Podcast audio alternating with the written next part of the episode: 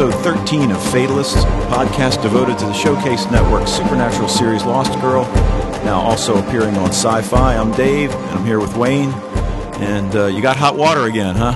We got hot water. It's pretty psyched about that. Uh, the basement's still a complete mess. Uh, apparently, we're going to have to throw out tons of stuff tents, computers, video games, systems, and all kinds of stuff. So, the lesson here, dear listeners, is this do not leave things that you like on the floor of your basement, just in case you get flooding down there, because then it's, it's, it's gone. But I, am we'll probably get you know some money for it, but you know I don't know how much it's going to be. But either way, we got hot water, which is nice. All right. So uh, anything going on sci-fi wise other than Lost Girl?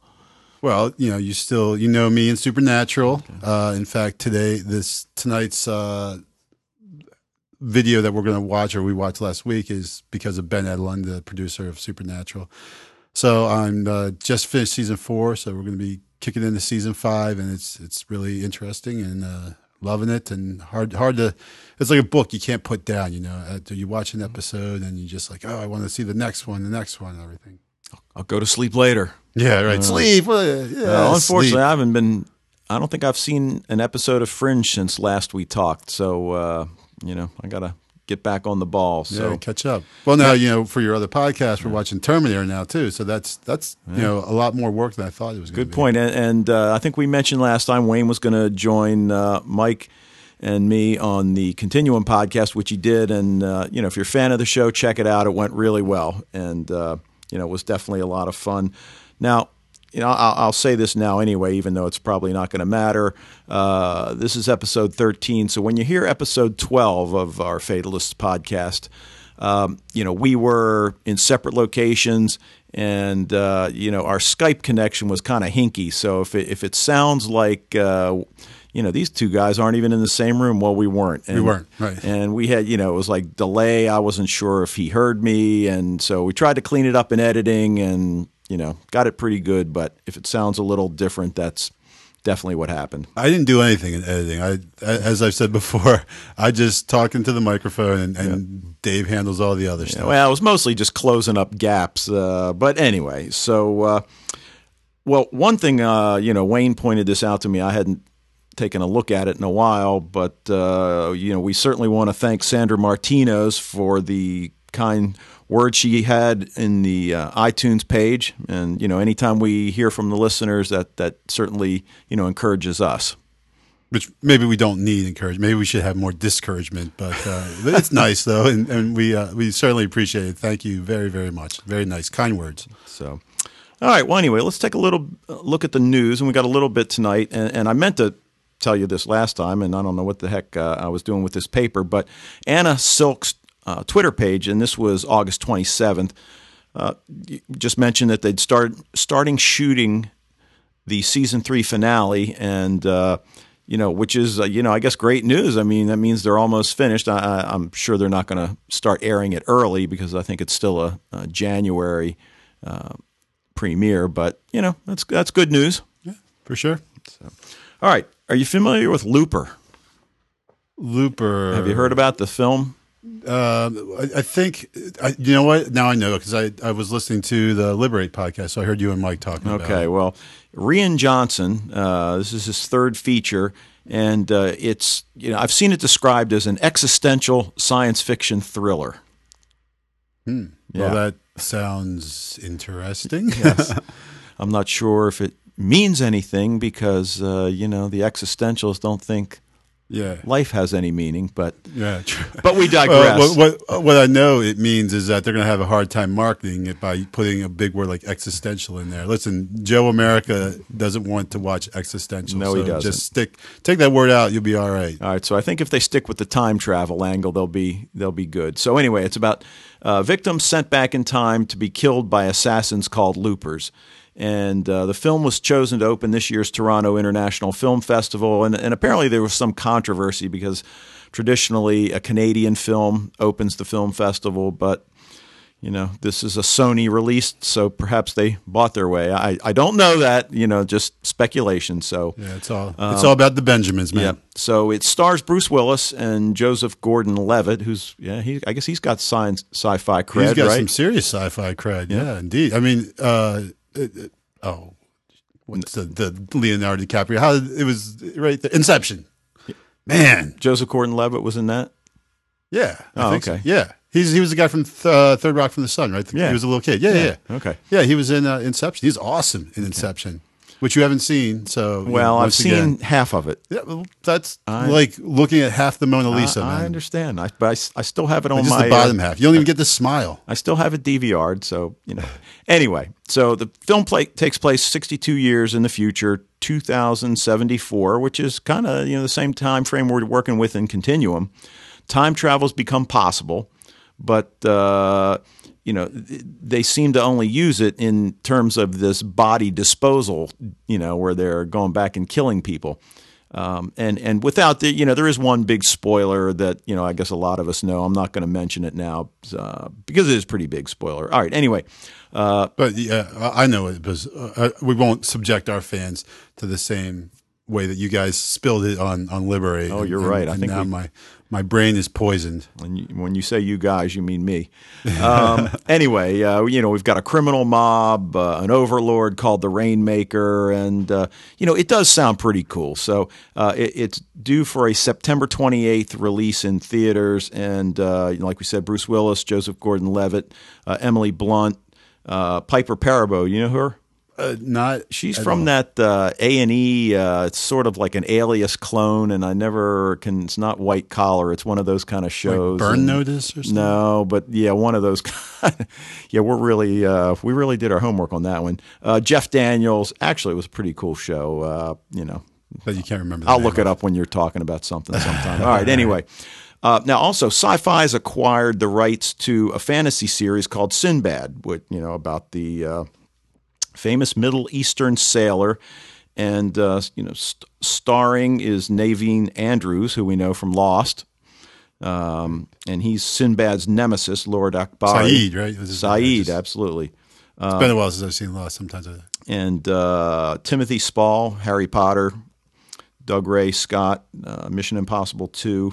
So, you know, eh, if you're into fantasy, it, you know, might be worth taking a look at. Again, yeah, I think with all of us, it's like, uh, for me, the appeal would be Naveen Andrews that, you know, maybe give it a look because he's pretty good. yeah. And Dougray Scott is uh, he's a really good actor too. He was actually in. I can't remember the name of the movie, but it was uh, the, it was about um, the trying to break the German code in, in World War II, and he's like the head of the code breaking unit in, in Britain. Uh, just a really awesome kind of thriller movie, not sci-fi, but good movie. Good actor. All right. And now, last, and, uh, you know, I just, you know, kind of stumbled upon this today that uh, J.J. Abrams and J.H. Wyman, who uh, we know from Fringe, are reteaming for a sci fi project at Fox. anyway, so, uh, you know, it's we, people that they don't learn their lesson. Yeah, I just know. go to the CW, man. Anyway, so Fringe, we all know, is going to wrap up uh, season five with a 13 episode final season. And apparently, uh, you know, J.J. Abrams and J.H. Wyman have been given the pilot production commitment for this futuristic cop drama. All right, so anyway, set in the not so distant future, uh, you know, not unlike his Revolution, which we've you know mentioned we're all looking forward to. And the the premise here, we've got a bunch of LAPD officers who are now partnered with highly evolved human-like androids. Okay. So kind of like a Blade Runner-ish type. thing. Yeah. Um, and, uh, you know, Wyman's going to write the uh, initial script, apparently, it looks like. And, you know, I've even seen it called a buddy cop drama, which doesn't exactly, you know. It doesn't doesn't ring the bells for us over here at uh, at Fatalist, but Yeah. with J.J. Abrams, obviously we're going to watch it. Yeah. And, hey, sci fi, futuristic, uh, androids, it's, you know, well, you know, again, we'll at least look at the pilot. We'll give it a, we'll give it a go. All right. So anyway, that's uh, that's it for the news tonight, and uh, we're ready to jump into episode twelve of season one, called I guess you would pronounce it. Dismembers only, Okay. which is probably the worst title that we've seen so far this year. Um, Yeah, um, and and they you know the whole the dis is in parentheses and Yeah. Anyway, yeah. it's, um, it's it's not it's not a great title. Well, not even a good one. And you know, dismemberment. And, you know, like I, let's not even go there, right?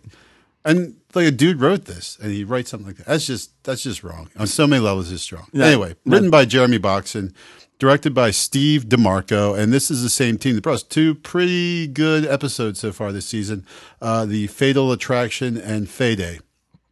So those are two uh, very strong episodes, and so good team of Boxen and DeMarco. So let's. what'd you think of episode twelve?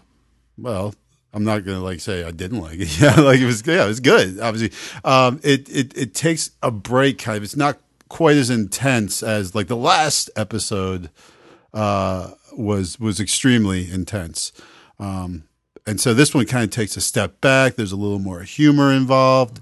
Uh, you know, there still is some thrill elements in it, but it's almost like you know, just kind of like we know there's got to be this with the next episode being the last one of the season.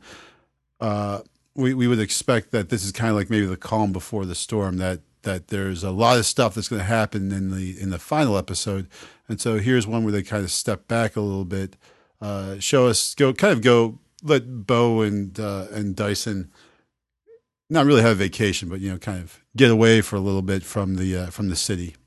Well, you know, I, I, I thought it was a little uneven. Um, you know, like you, I mean, I, I liked it, no question. But I think if we, you know, go back and look at, you know, our assessments of the previous 11 episodes, we're generally not lukewarm. You know, we're, we're pretty excited. So, Yeah. you know, Yeah, lukewarm is a good way of describing it. so, you know, I, I- I certainly wouldn't say, even if it was the worst episode of the season, you know, that it, it's it's it's still a really good episode, you know, so it's not like it's not filler. But Right. I would just Yeah. say maybe uneven. Yeah, and they do move like some of the mythology that has been kind of popping up recently that gets uh, pushed forward a little bit on this one. Yeah. Now, um, you know, we always like to start out with the opening scene, and uh, okay, hey, we're, we're I guess we're done with uh, sex scenes, we're done with weapon scenes, uh, and, and I really like this opening. You know, where Dyson's planning this, uh, you know, getaway for just him. You know, him and nature. Um, now, you know, he, he talks about it being a hunting trip. Uh, does he need a gun? No, well, I, we assume that it's he's going to go hunting in wolf mode. Okay.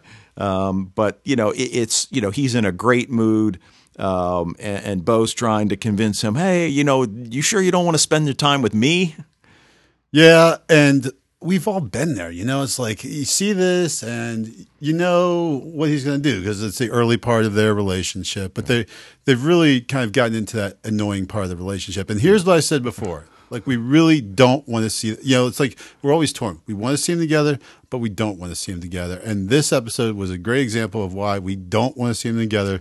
They are much more interesting when they're mad at each other or hooking up with waitresses or having threesomes or something like that than this kind of huggy, kissy, smoochy stuff. And, you know, my man D is got to stand up for himself. You, you know, like he, he right away, he says, I'm going on a hunting trip. She's like, oh, but I want to go to a B&B. You're not going to use the Oh. W word here, are you? Let's go. I, I'm I'm not going to say it, but I can imply it. Okay. You know? All right. Um, I, I don't want to to you know anger all the uh, the females who might be listening to us, but I, I'm coming from a male perspective, and, and it hurts me to see a guy who wants to go on a hunting trip by himself and instead ends up you know going up to wine country with his girlfriend. It's, it's, So, in other words, you were joining Hale and Kenzie when they were doing the finger in the mouth, I was Gag. completely doing it. Okay. I was right there with Hale and Kenzie, which was a you know wh- wh- which was a great little scene there. Uh, and then they decide that they're going to bet, uh, you know, on what date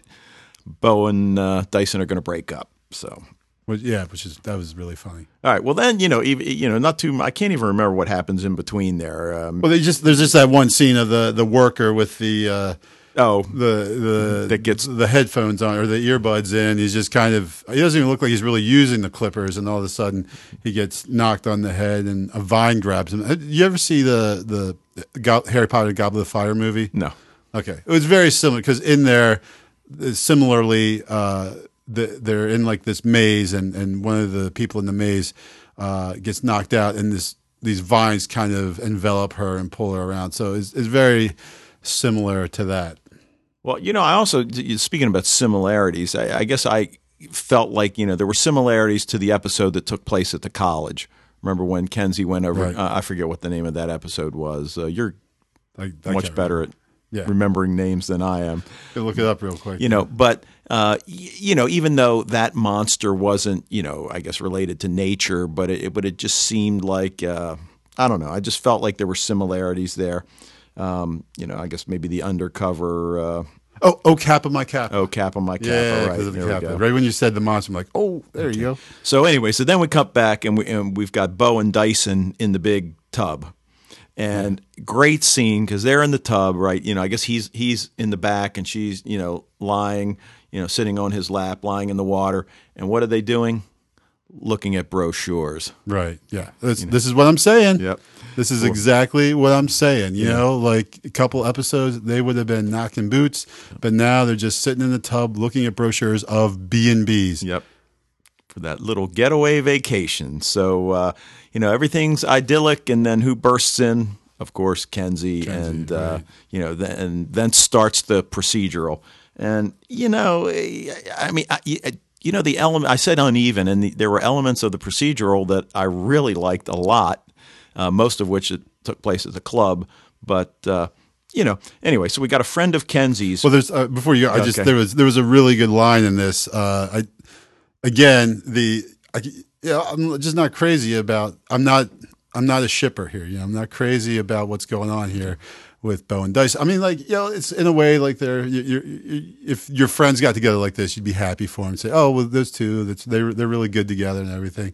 The other hand, you're like, man, you were just so much cooler before you you two really started hanging out and everything. I've seen it happen before. You just see it. Like, yeah, I mean, you probably I could probably name ten guys like in college who were like really cool buddies, and all of a sudden they get a girlfriend, and bam, that's it. Um, so, but uh, so they look at the brochures, and and she says, "How about this one?" He says, "Oh no, that that one's run by a couple of fairies." Literally, I mean, wings and everything. You know, so like at first you hear, it, you're like, "Oh, that's that's offensive," and then, and then you know, like you learn, you know, in the Fey world, like real actual fairies with wings and everything. Well, they, and and there were some good lines, and and then you know the the she comes in and uh, talks about her friend whose cousin's gone missing, and uh, apparently Kenzie was known by another name. Meow meow. Which that was well, yeah. I mean, this is like a really lame gang that she must have been running with because the one dude's name is Thumper. Yeah. her name is Meow Meow. You know, like it was the head of the gang, like uh, you know. Uh, Ariel or, or Cinderella or something like that. Like, how how lame is this gang, man? You're supposed to give yourself t- tough names, that, you know, names that inspire fear, not freaking Mau Mau and Thumper.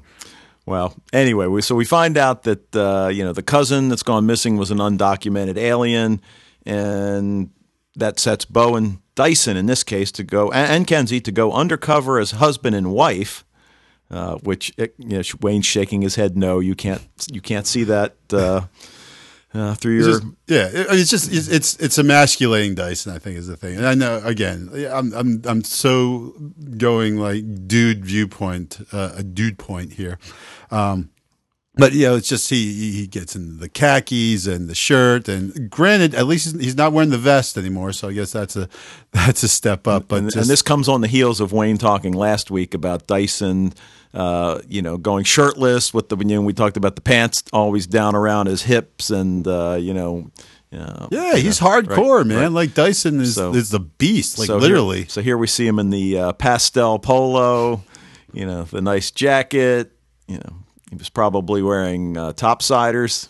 yeah, he was, I believe. Okay, and uh, you know they were the perfect uh, upwardly mobile yuppie couple. All right, so you know, so the idea is they want to join this exclusive country club because that's where the uh, the cousin had been working, and turns out that a number of undocumented aliens had also worked there and also disappeared. And we see Kenzie as a kitchen worker.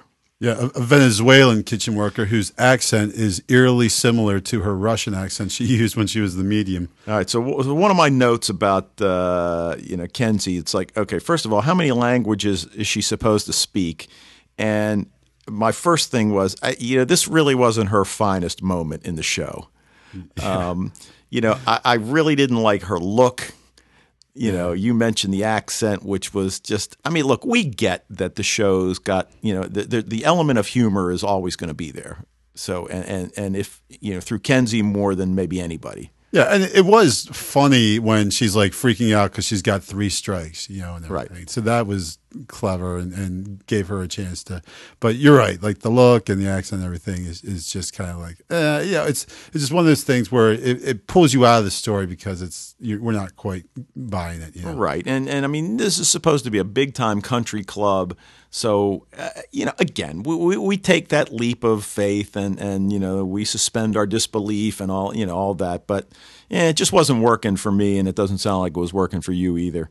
Um, but again, there was a great scene, you know, when when she's serving Dyson and Bo. Did you see her flip him the bird? Yeah, that's what I was going to ask you before. Like, I, I didn't notice it like the first time I see it, and then this time I'm watching and she Yeah. gives him the finger. Like, Right. I was like, that right is down down low, so none of her uh, her supervisors see it. Um, Yeah, but that was that was great. Yeah, but you know, again, she does a lot of the investigative work, and uh, you know, uh, really a lot of the you know, the, just the really hardcore um, uh, PI teams up with Hale again, and and you know, we're starting to see them as more of a team. And and does Hale come on to her? He does come on to her a little bit, yeah. And uh, you know what, what? What's I thought there was supposed to be boundaries between humans and and Fae. There, Hale, what's up, man?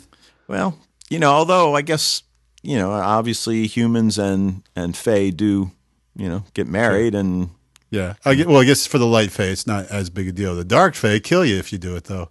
Um, but yeah, it, it- well, we've seen from word one th- this bond between Hale and Kenzie.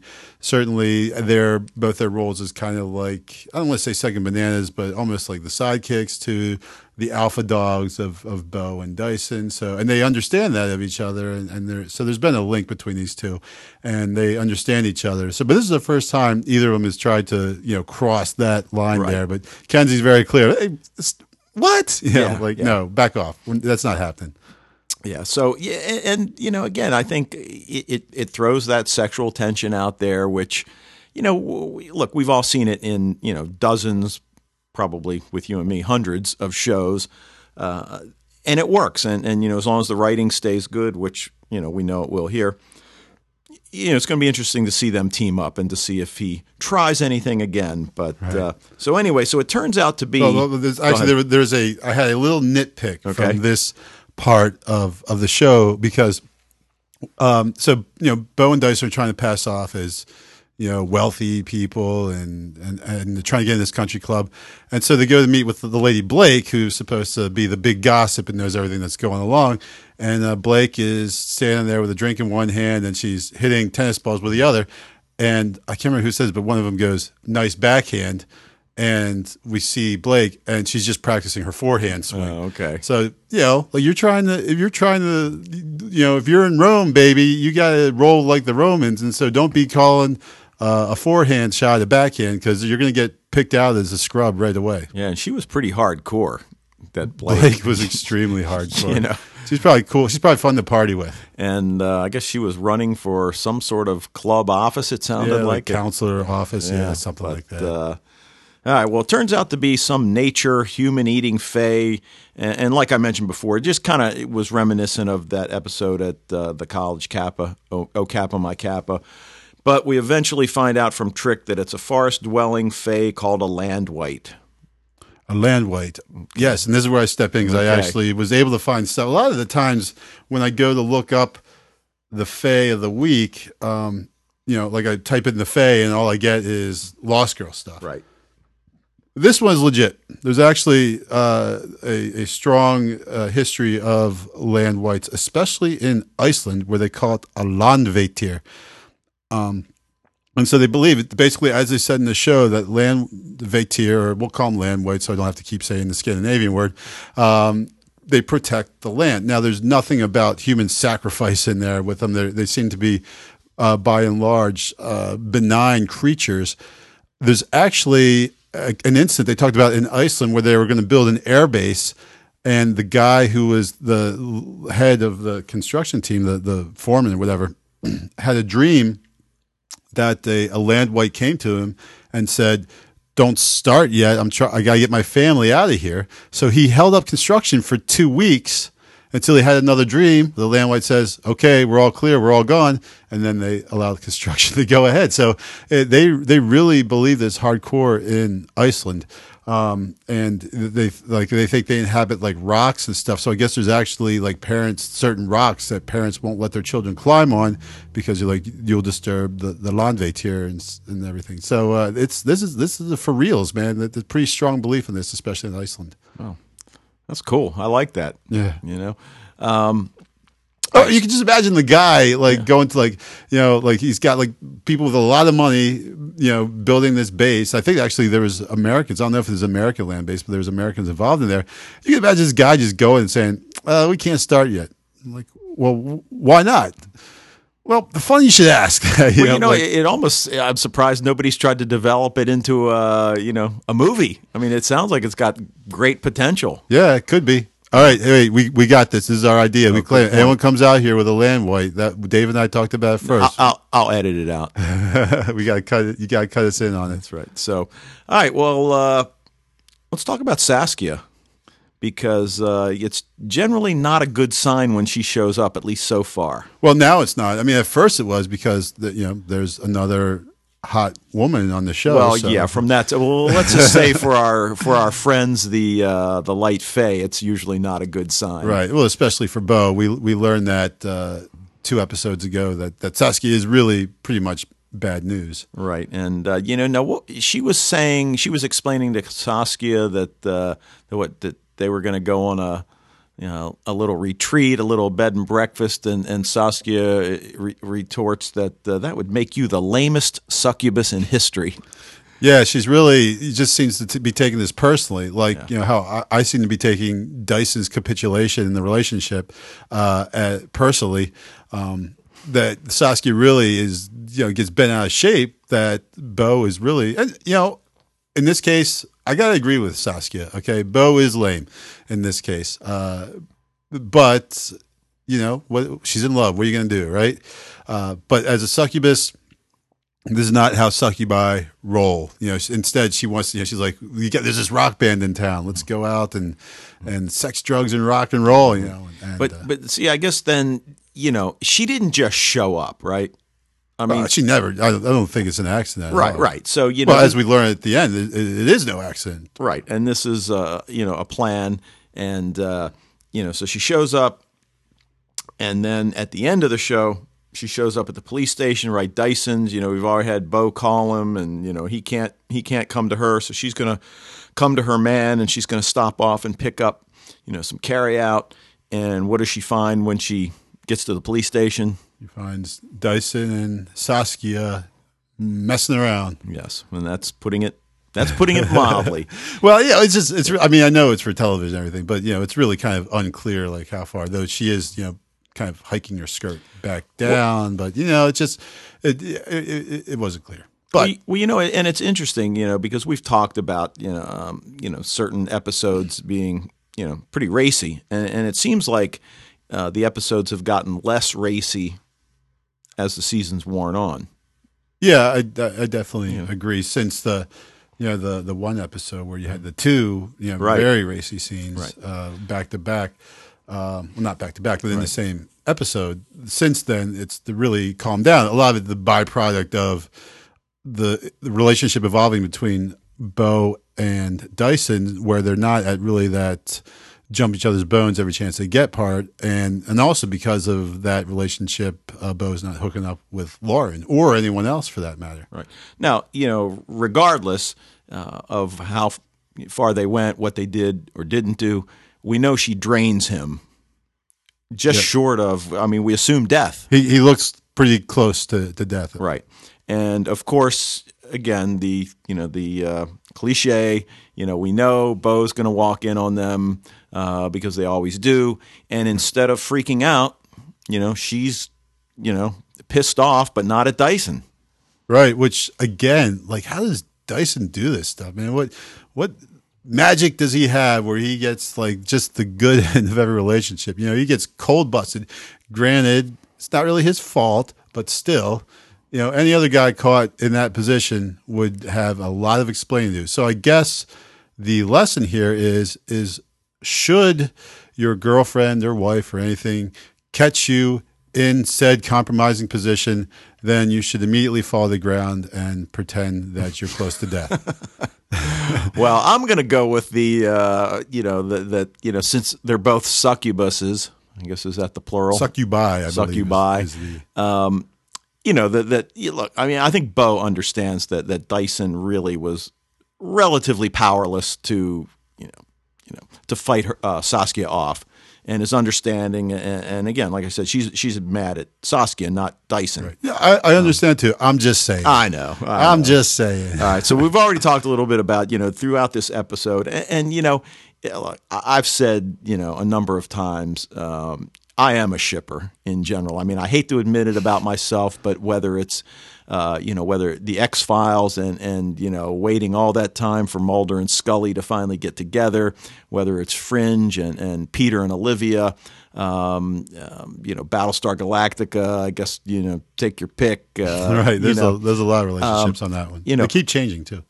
But you know, it's it's funny because there's something here, and maybe it's just because you know that it's assumed they're going to always be together that I don't know. It's like you know I like them together, but it's not something that that I'm looking for each episode. Well, all of the examples you just mentioned had the relationship evolve over a, a fairly considerable amount of time, whereas Bo and Dyson are are at it by episode two, right? You know, so we we haven't had a chance to really see this relationship develop and and and want for them. We, it's it, it's never been like this carrot, like like Mulder and Scully. You know, I don't know how. I mean, I assume they eventually got together. Well, yeah. I, I, don't. I've, well, like see, I said, I've only watched the first episode of X Files, but I mean, it was a long time in. Like you only watched the first episode, first season. I mean, okay. Well, that's still just as bad. But well, what happened? So after season three, they made the first movie, and uh, you know there was this one scene. They're out, you know, in this. Uh, you know, out in the middle of the nowhere, they discover this secret facility, and when they're they're breeding these bees that they you know that they learn that they're going to use that the bees will will you know tr- uh, transport whatever disease or whatever it is there. I can't remember exactly, but you know Mulder and Scully are in there, and it's like you know the scene they're they're getting together, they're leaning in to kiss each other, and it's just like their lips are just like inches away, and then she I guess a bee stings Scully on the back of her neck Oh, and, damn it! Right, and then of course she goes into you know like yeah. anaphylactic, anaphylactic shock, shock and right, and, and and it's like, oh, you got to be kidding me. So, you know, um, but you know, so yeah, I but, think, but, you, but you you had to wait for it. You uh, had to wait. You you said three seasons, right? Well, yeah, I didn't get anything before, you know, and then I had to wait probably three well, more I mean, seasons. in the show I'm talking about. Yeah.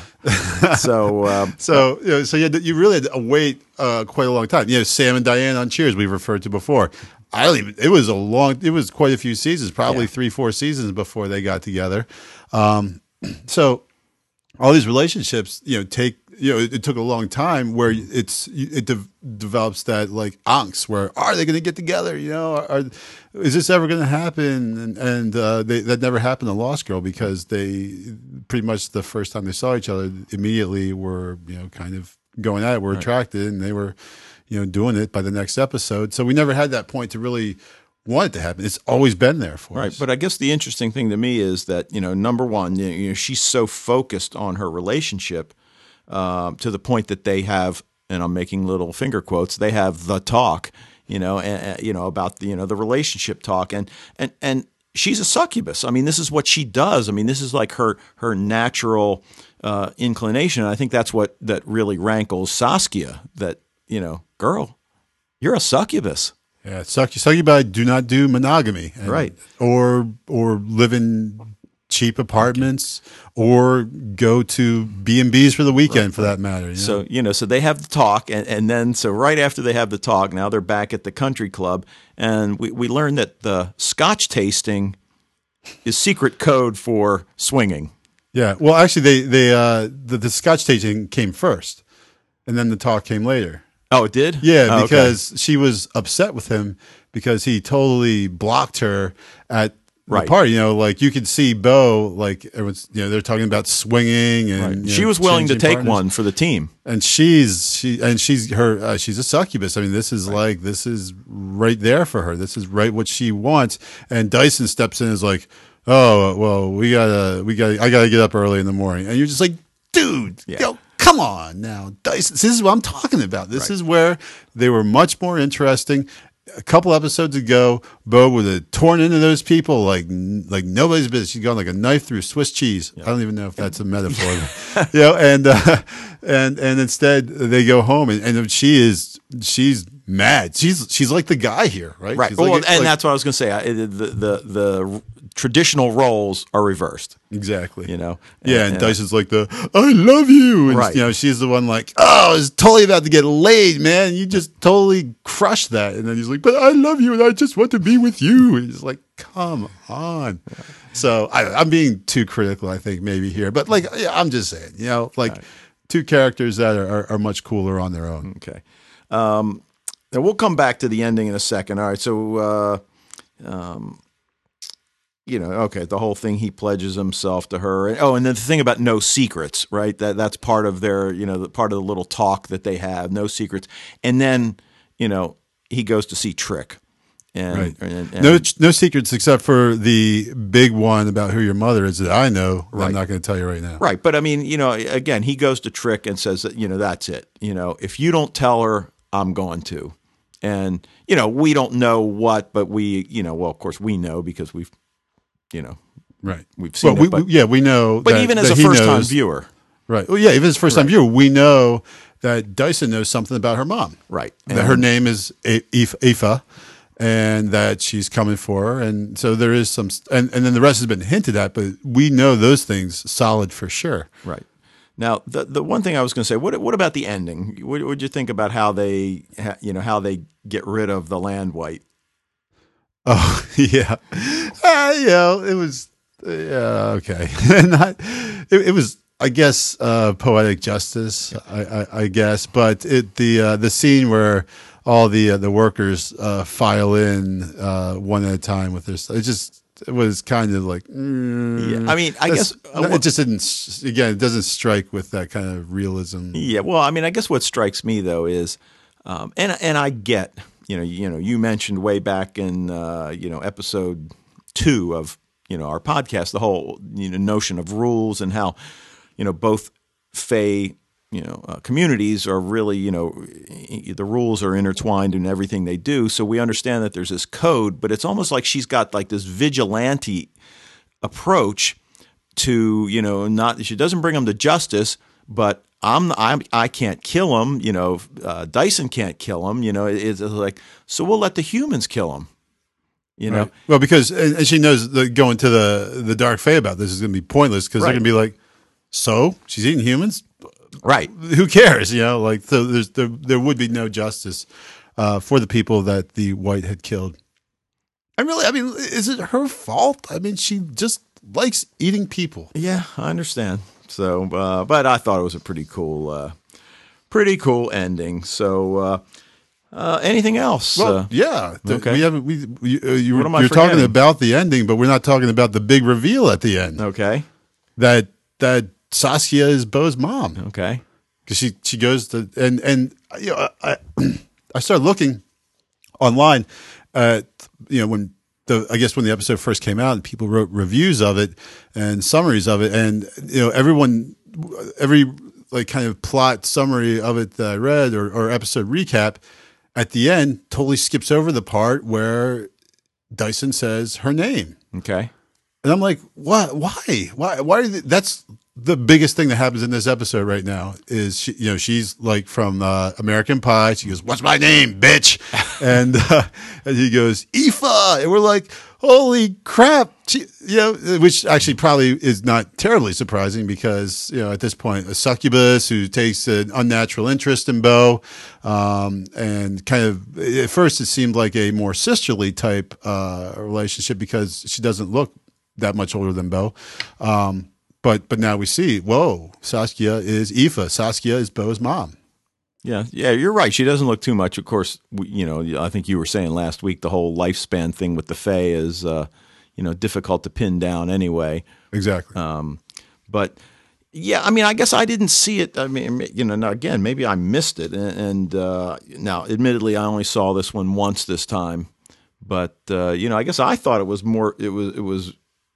You know, more vague at the end. So I must have missed that then. Well, because I, I guess it could be vague in that maybe it's not terribly clear what Dyson says. But if you play, you can hear. I mean, he he he clearly says Aoife, um, and we know from a couple episodes ago when he was talking to uh, to Trick about Bo's bomb, and he he said her name was Aoife. We learned that, um, but I think because it's in the middle of this grunting sex scene that they have between the two of them that it could maybe he comes out more of as like a groan or a grunt but he definitely says Aoife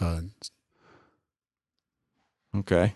I promise Okay, I believe you. Oh, no, I mean, no, I definitely believe you. Well, it's that's there it's there that's a pretty big reveal. yeah it was Um, but an understated one so I I don't know I think that I don't know why they made it it wasn't clear Mm-hmm. you know why she didn't just come and say you know what's my name Dyson say my name and then he says it and then maybe she attacks him so that you know he more clearly says her name but that you know Yeah, and like you said, we we've certainly heard her name before. It's just uh, so. Well, anything other than the big reveal that that I missed? that you missed. um, yeah, no, I mean we got the, uh, the the the creepy gardener, which was going to come into play actually in our next episode as well. Now there's another one that uh, I can add to my list. That- We, and I mean, you know, and we were saying this earlier in the day. I mean, it's really set up well for the season finale, and you know, right? so- because if if they had just been the country club and they ended it with the uh, with you know the, the humans killing the land wight. We'd be like, uh, you know, was this really supposed to go now, or, or was this like an earlier episode that just, they were just like, ah, uh, we only got two more episodes. Let's throw this one in there, right? But uh, you know, but with uh, when Saskia slash Aoife shows up at the end there, then that uh, that really you know then now we know that it's serious. That what's coming up next is is is pretty pretty intense type stuff. Um, but you know, I also like how you know you know Bo stabs her in uh, the stomach, and uh, and she goes, you know, you're a really hard friend to help. Yeah, like that was just a great line as as as she uh, kind of limps out with a piece of wood jammed in her gut. Well, you know, I guess the other interesting thing, you know, th- that you know, I was thinking even earlier, and, and you know, we've mentioned this several times during the course of the podcast, is, is that it's been so long since I've seen it that you know a lot of the the details have kind of faded for me. That um, you know, I'm thinking like, okay, does she know Bo's her daughter? Okay, you know, or or is this like you know dramatic irony when when the audience knows everything and knows all the relationships and who people are to to each other, but they don't know. We, I mean, we can only assume that she does with how she's acted and the way she's pursued Bo. That So what's her motivation for basically, you know, ruining her daughter's, you know, relationship with Dyson? And, well, she's trying to save her though. From her point of view, she's not ruining her at all. She, Okay. she, her daughter is ruined. It's like for her finding her daughter in a stable relationship with a guy is what you know. Everyone else is the equivalent antithesis of, what a of finding your daughter in, in like Angus Young's back seat or something. You know, like oh, you said Angus Young. I'm thinking Angus, uh, just the the guy on Two and a Half Men, the kid, Angus T. Oh, Jones. yeah, who, well, yeah, him too. That that might. do you know whose worse. girlfriend's going to be in the show? Apparently, Uh-uh. Miley Cyrus. Oh, really? Boy, talk about like out of your league. Yeah, yeah. Um, but anyway, Totally. how they going to work that? We right? di- we digress. Um, No, Angus Young is the, the guitarist Yeah, for from ACDC. AC/DC. But actually, the funny story, like I remember I had this buddy of mine, Brendan, in college. This, this kid was a complete crack up. And uh, I guess this is up in Buffalo, and a, a girl he knew had actually hooked up with Malcolm Young, who's the bass player of ACDC. So, like, Brendan called her like a month later and like put on this fake Australian accent, telling her that uh, she should go to get herself checked out by a doctor who's just contracted a pretty nasty venereal disease. So, I don't know if she bought it, but that's kind of stuff this guy did all the time. wow. Which has nothing to do with Lost Girl, just, you know, now that we're mentioning ACDC. Yeah. Uh, And how you shouldn't let your daughters hook up with anyone ACDC because, you know, that's a believable story anyway. So I think we started talking about Saskia's motive, right? But uh, well, we digress a uh, little bit. okay, but, but but I mean that does make sense. I mean, if she, you know, that's how she sees a succubus. But you know, again, what's her what's her reasoning for withholding who she really is? Then, I mean, I mean, if she comes out and says, "Hey, you know, Bo, I'm your mom," um, you know. Uh, you know, because part of Bo's problem, and she said several times, it's like, you know, I didn't have anybody to teach me these things all along the way. So it's almost, you know, so and and you know, we haven't heard it from her her side yet, but so much of the first half of season 1 was Bo, you know, really wanting to find her mom, find out information about her mom. So, you know, it seems like both sides want the same thing. True. In, in that they want to to know each other or, you know, at least connect. Yeah, but you know, like Saskia, from what we've seen, always has an agenda. You know, so who knows what her agenda is? And and- because that's that's right. Why not just come out and say, "Hey, I'm your mom, honey. Good to see you." of course, you know, she's probably Bo's got mommy issues, obviously, and, and maybe that's what she's concerned about. You do want to tread lightly around succubi because you know when they get mad, they they can do some pretty crazy stuff. So- Yes, they can. so maybe she's just out of self preservation. She's just trying to kind of gradually insinuate herself into Bo's life. So, Who knows? all right. Anything else? No, I'm good, I think. Okay. So, uh, you know, that sets us up nicely for the season one finale, uh, episode 13, which uh, we'll talk about in the next podcast. So, uh, you know, Wayne put us all on a comic uh, character uh, quest this week. And, and, you know, I was not a big comic book fan growing up. I mean, when I was oh, you know, maybe eight, nine. I got into Superman comics for a while, but I guess I was always, you know, I was always going to spend my allowance money on on you know baseball cards or stuff like that. Even though I was, you know, I was into. I mean, I watched Superman on TV all the time, and you know, but just uh, and Batman. Of course, I was buying Batman cards too. Right. But uh, so anyway, Wayne had us watch The Tick, and you want to tell them what we found out when we went to search whether we were going to be able to actually view it. Yeah, well, when I first came up with this idea of of watching the Tick, I was going on the Tick that I knew, which was the cartoon. I can't even remember. I should have looked it up when the cartoon started showing. I think it was like the, I want to mid- say like ninety four. yeah, maybe? I think it was like the mid '90s. It was it was pretty much like right when I got out of college, um, and so it was a cartoon that was I guess it was on Cartoon Network or something like that. It wasn't on any of the majors, but it was hilarious. You know, it was just so funny.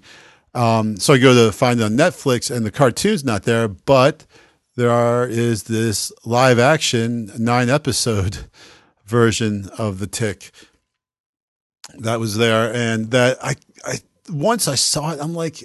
I kind of think I maybe remember slightly this being on, but I never saw it actually. So uh, that was definitely what we decided to go with because a it, I'd never seen it before, and b it was on Netflix while the cartoon wasn't. So Well, and C, Ben Ed. well, and well, Ben Edlund. The whole reason we're even doing the tick in the first place is because uh, Ben Edlund uh, created the tick, uh, did the comic book, and then which then got turned into the cartoon, which then got turned into the TV show.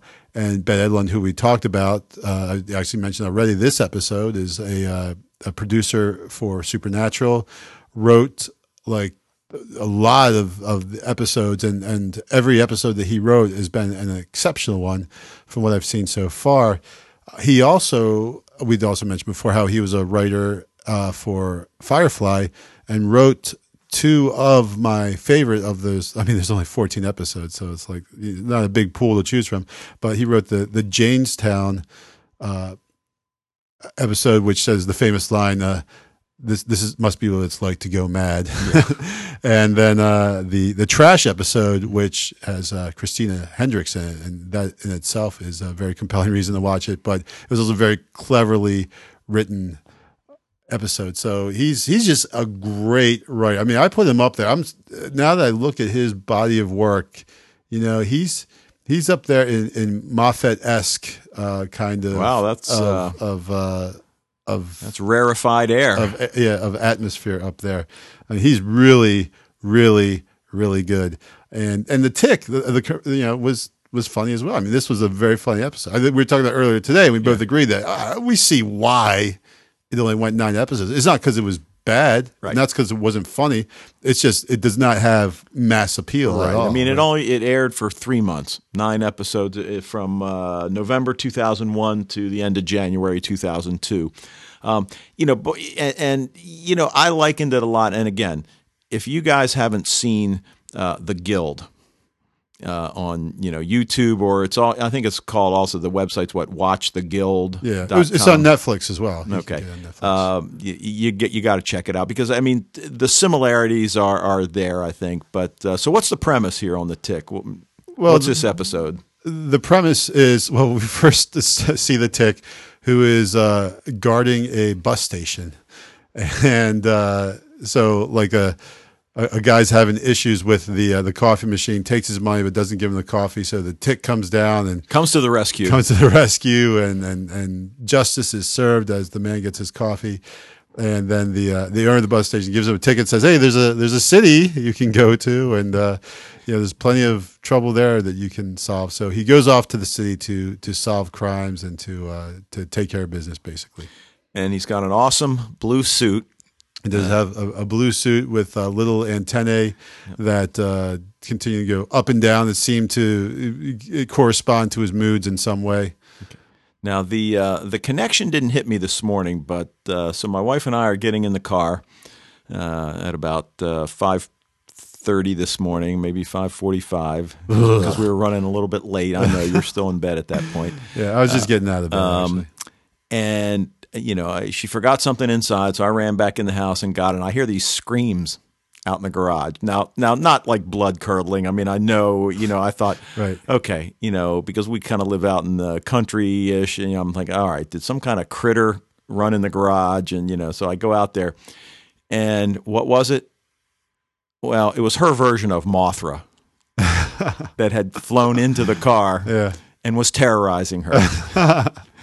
and uh, you know, and, and that's meaningful because Well, because Yeah. we have Arthur here, who Yeah. is a, a Mothman kind of thing. He's got his, uh, you know, just how classic is that scene where, uh, you know, he's sitting at a desk, like as, as an accountant, just doing his work with his little superhero. of course everybody on. thinks he's a bunny, right, right, Right. yeah, because he's got the ears, and right? And the white, so- it's a white suit, Yeah, and, and he and he, you know, most of the time his wings are not extended. right. He's got him in a uh, like in a backpack. Uh, that Right, so he pushes a little button on his chest, and, yeah, they, and the yeah. wings come out. And Yep. He's not even sure they work. He hasn't Did, tested did them we yet. see? Did he test them at all? I can't remember. He didn't test them. He he saved Jimmy Carter by flying out of the uh, the the elevator with that, which was great. That Jimmy Carter was. Yes. Yeah. Like, it would have been real cool if they could have got the actual Jimmy Carter because Yes. yeah, they just had an actor who always had his back turned. It's like just. I, I understand you really can't get the actual live Jimmy Carter, so just have an actor portray Jimmy Carter, and and you can turn around, and face the camera, and everything, rather than having him always looking at the, the side of the elevator and everything. But but that was still funny. The whole uh, Red Scare uh, robot thing was was very funny as well because you know yeah I I know you remember because you're older than I am, but you know. Talking to kids today, they have no concept of What the Red the, Scare, yeah that the the big bad Russians were trying to take over the world, um, and just like the, the Russians, just like the big bad Americans are trying to take over the world, right? So uh, so the the this robot that has been you know kind of brought out of retirement from 1979 and uh, comes out of the you know is activated accidentally and, and now is on a mission to kill Jimmy Carter because you know he was the president in 79 so Well, and and the other nice thing is, you know, they're only half hour episodes, which you know, when when you download it off Netflix or or you know uh, Amazon or whatever, you know, so you're basically talking what I don't know. Tw- I- Actually, this was a little longer. This was, I think, 23 minutes, maybe. No, it was I I, mean it was quicker than I thought Yeah. Um, so you know that that was pretty cool. And and all right, so we've got so there there end up we end up with four. So the next uh, superhero we meet is Nestor Carbonell, right? Was he the next one? uh, yes uh, Batmanuel right, Batmanuel, and and we all know Nestor Carbonell from Lost. Uh, he played Richard Alpert, who was uh, uh, you know arguably one of the most enigmatic characters in Lost. yeah I think probably next to the the Man in Black Yes. probably the most enigmatic yeah Yeah, um, and, and uh, he was just hilarious In, yeah, in uh, this, yeah. As, in, as- in this not as- in Lost. Yeah, as Batman. Well, he was he was. Yeah, right. Uh, Richard Alpert. Well, I, was like, I don't remember him being funny at all, Dave. No. But, but, uh, yeah, uh, Batmanuel is hilarious. Yeah, really good character. All right, so um, and, now then- Dave's favorite character. and now Dave's favorite character, uh, Captain Liberty. with the uh, strategically placed uh, star, the, the the star cut out of the middle of her uniform that uh, really is cut out. Just uh, nothing, it, but it's was really uh, funny. Played by Liz Vassey, who uh, I'm not sure. I mean, I, apparently she was in All My Children, which uh, uh, I must admit I've never seen. Oh, okay, God, you had me worried there for a minute. Yeah. Um, although there, I'll tell you, there was one year way back, way back. I think we were maybe in the first year of our marriage when uh, we were watching. Uh, I don't know. We'd get home from work and it was, I don't know, some soap opera. Yeah, I think my wife used to watch some soap opera. I can't. It might have been All My Children, but it was when I first met her. So it was at a point in our relationship where I was willing to go and sit through one of those uh, with her. But that is that is no longer the case, unfortunately. Right. No longer the case. Uh, but and, and, uh, and three more women viewer, women listeners just turned off the podcast. Well, Liz Vassey, I, hey, I was a little wrong. Uh, you appeared in Quantum Leap, Star Trek Next Generation, uh, Quantum Leap again. Uh, that could be about it for sci fi. Tr- oh, True Call. Did you ever watch True Calling? No. It's TRU. Um, it's Eliza Dushku, and it's it's you know I think the premise it's it's somewhat supernatural or psychic or uh, um, okay, she's let's see what uh, oh okay here it is. Uh, I'm taking this from uh, Wikipedia. A woman intended to go to medical school after graduating from college, but she ends up taking a job at the city morgue. While working at the morgue, the dead bodies start asking her for help and she relives the day trying to keep a death from happening. ah, So uh, I guess that must have been right before uh, Dollhouse. Yeah, 80, uh, 2003 to 2005. okay, so yeah, it's right before Dollhouse. Um, So anyway, how did we get Well, to there? yeah, I don't know. Well, because of the about, you know, uh, because of uh, Captain Liberty, and, Captain and it's really funny because you, you say the the her costume, uh, but yeah, I don't think it's it's it, it, it's like a, a mocking of you know the the female superhero costumes and everything because the star is cut out so you can see her cleavage, uh, but but it's you know it, it's just it's funny because it's like how you know like the Wonder Woman syndrome, you know, right, right. um, who uh, what was what was it? Oh, I can't. Believe, Lynda Lynda, Carter. Carter. Oh, Yeah. Lynda Carter. My goodness gracious, she uh, infected my my uh, my youthful fantasies and everything. But uh, but yeah, so you know the uh, objectification there that I'm doing now, I guess actually uh, that especially in the, the superhero sci-fi genre type community. Um, so it, it was it was really that the, the very cleverly done character, and and the reality is then she she's very hardcore and, and tough, and uh, actually breaks Batmanuel's hand. Yeah. And then, uh, now was that before or after they uh, locked in an embrace and were uh, rolling around the? Uh, That was after, but Okay. yeah, as Batmanuel reports, he the third base is not a place you want to go with Captain Liberty. So. okay, but uh, so you know, and it, look, it was fun. I mean, you know, now am I going to watch the last?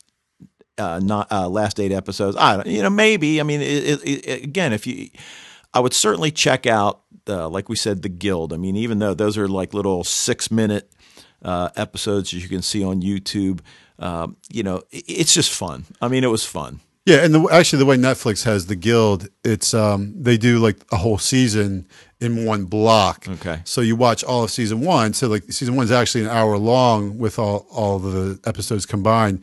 Season two, I think, is almost two hours long with with everything combined. So you know, like I'm sitting here waiting, you know, like watching because my wife likes it too, and I'm sitting here watching. it. I'm like, all right, when's this going to end so I can put on Supernatural and everything, and uh, it just keeps going and going. Uh, But it was just great though because it's it's it's really really funny and everything. But uh, and it's something the whole family can enjoy. Well, not the kids, but you know the the, the adult family members can.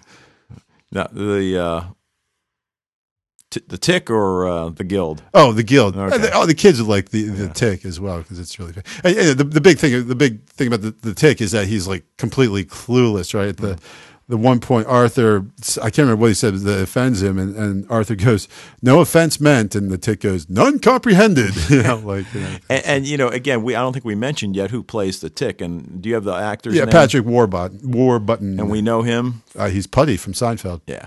Uh, and he does uh, all kinds of. You almost can't watch a superhero cartoon nowadays that Patrick Warburton is not a voice of, of someone in there. He's he's got a, a great voice, and he does all kinds. He does a lot of commercials, a lot of voiceover work. You know, you don't really see him so much, uh, you know, acting live action so much anymore. But he seems to be making a pretty good living out of the uh, the voiceover type. He was also uh, Kronk in The Emperor's New Groove as well, which is a pretty funny Disney movie. Which you're looking at me like I'm speaking German, but uh, but again, with kids, you know these things. I saw uh, what's the the the one? Uh, he's a green ogre and he's got a donkey friend. Oh, Shrek, yeah. I did see that.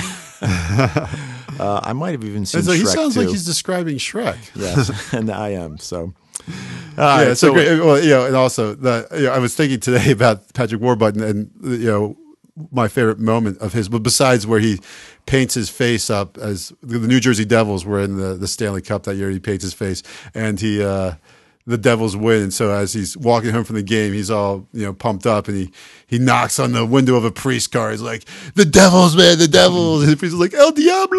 You know, everything was really funny. But the second, well, actually, the first number one funny Patrick Warburton moment was uh, when we first see him as Puddy the mechanic, and Jerry tells Puddy his move, Right. uh, what he does with uh, with Elaine, what he did with Elaine when he was going out with her Right.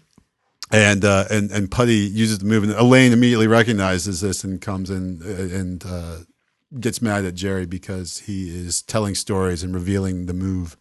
So, all right. Um, so definitely worth checking out if you you know if you if you need a smile, it'll you know it'll definitely bring you that. Yeah, So, it is. It, it really was really funny, but like I said, I mean, we can see why it really doesn't have mass appeal to it. it it's it's I should say too clever. I Right. guess it's too smart to to really uh, appeal. And I, I know I'm sounding snobby by saying that, but you know, you see it time and time again that shows that are get get too clever and, and too smart. Uh, often they lose their audience and, and, and they fail. Whereas shows that just take a bunch of morons and have them uh, run through mud and and uh, and hook up with their mothers or their sisters or or you know try to decide which one of twenty women they want to marry. Those shows flourish. So there you go, America. This is where we are. and let's be honest, if you're listening to this podcast, you're one of those smart people. Yes. Now, Or not, not for I've listening just- to the podcast, just because you like what we like. You just didn't have anything better to do. To. or I've just insulted you, and you're no longer listening to this podcast. So either way. All right. Anyway, before we say anything else offensive, uh, so next So you're turning off my mic then? no. so the next uh, episode of Fadeless will deal with the season one finale. And uh, what we're going to do is we're going to do one of our, you know, we, sh- we should probably even stop calling them top 10 lists, just this, you know, 10 seemingly innocuous things that are actually creepy. Yes. And I'm uh, looking forward to this one because I've been thinking a lot about this one. I, I probably have 20 things already in my head. We'll have to see when I actually put them down on the list, which will happen about five minutes before the next show we do. Um, and what we wanted to do is uh, then the, the week after that, which would be um, the season two premiere. Season, yes. Uh, that- Season two, episode one. Right. That we want to take a look at the pilot for the show Being Human, which you Now, know, we're, we're talking about the British version, right? Because there's a there's an American one too, and there's Is a British really? one. Yes, Oh. but I think we should go with the British one because Was- if was not first? if for yeah, well, yeah, it was the original one, and also the uh, I think he's the the the the the Wolfman. I think in it is the guy who was um, Alonso from the uh, the Titanic episode Doctor Who, oh, okay. and he's he was in something else that was. Oh, he was in the episode of Sherlock. You haven't seen Sherlock, I right? haven't He, seen. he he was in the Hound of the Baskervilles episode of, of Sherlock as well, which you should see. You you should really see Sherlock. By the way, I know I, I give you each week. By I that time, finish Fringe, I and then I'll give you a list of things that you got to watch. Um, now we, we haven't mentioned it for uh, you know a while, but you know our plan was all along to bring in a uh, a guest host with us uh, to provide a little different perspective from our uh, um, you know unabashed male. Yeah.